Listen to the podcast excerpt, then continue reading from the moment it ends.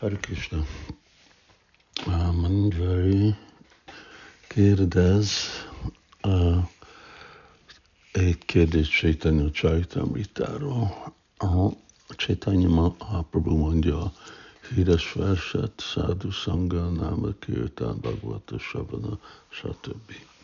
És azután azt mondja, hogy olyan erősek ezek a öt dolgok, hogy nagyon ne, csodálatos és nehéz megérteni, még ha valakinek nincs bizalom bennük, valaki, aki sértés nélkül mondja, fel tudja ébreszteni az ő szeretetét Krishna felé, csak arra, hogy kapcsolva vannak velük.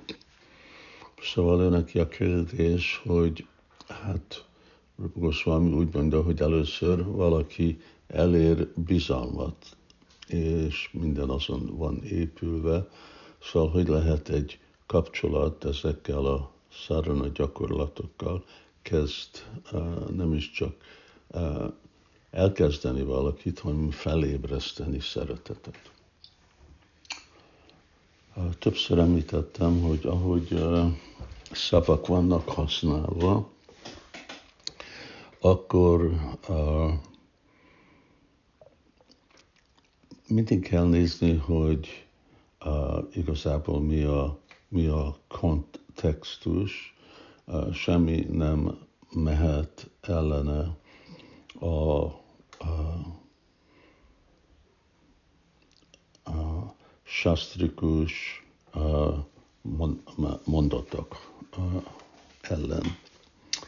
És amikor ezt Chaitanya Mahaprabhu mondja, akkor itt, hogy érteni, hogy valakinek nincs bizalma benne, valaki, aki felébreszti a szeretetet, ezt kell nézni a kontextusba, hogy igen, a Dósvada, Sadhu Sangha, Bhajana Kriya, stb. Szóval, hogy van ez a szisztematikus épülés. És hogyha azt nézzük, akkor gondoljuk, jó. Akkor valaki jön, aki mondja Krisnának a nevét, olvassa a Prabhupád könyveit, leborul a murti előtt, vagy csak látja a murtit, minden szempontból ezt az öt dolgot, őnek ki van vagy egyik, vagy több, van egyféle kapcsolat velük, de nincs bizalom. Szóval ez ugyanaz, mint utcán énekelünk, és jönnek emberek, akik csak énekelnek. Na most ez is, amit, ahogy ők énekelnek, az sértés nélküli. Nem követnek sértést a tíz sértés ellen, és szóval nincs, nincs sértés, és nincs, nincs bizalom. De még mindig ez elkezdi őket mire? Elkezdi őket az útra, a préma felé. És amikor arról van szó, hogy felébreszteni szeretetet, ez azt jelenti, hogy a kis méretekbe épül a szeretet egy egymás után. Sadhába van valamilyen kis szeretet, ugye? Mert ez a sarha, ez az első dolog, hogy mondják, akkor valamikor az, aki olvassa a könyveket, akkor benne felébred a bizalom Bhagavatamba, Krishnába. Valaki, aki mondja Krishna nemét, e, e, időben ismételi, és egyféle bizalom felépül. És aztán folytatódik sadhusanga, bhajana kriya, és időbe, igen, bhava, prema, és úgy. Szóval ez a felébresztés folyamat. Mint amikor valaki alszik, és egyszer mondom a nevét.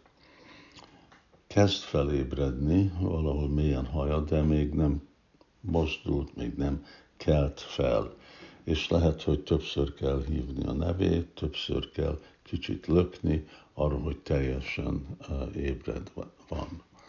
Szóval ez az, ami itt uh, Chaitanya Mahaprabhu mond, hogy a szeretetnek az útjára uh, rárakja azok, akik valahogy kapcsolatban vannak.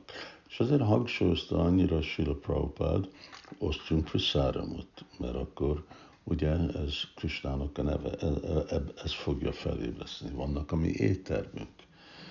Szóval oda jönnek emberek, és vegetáriánus ennivalót esznek és szeretik, nincs bizalom, de időben felépül, hogy hát ez, ez a Krishna ennivaló, ez valamiféle nagyon különleges, általában az nagyon gyorsan történik.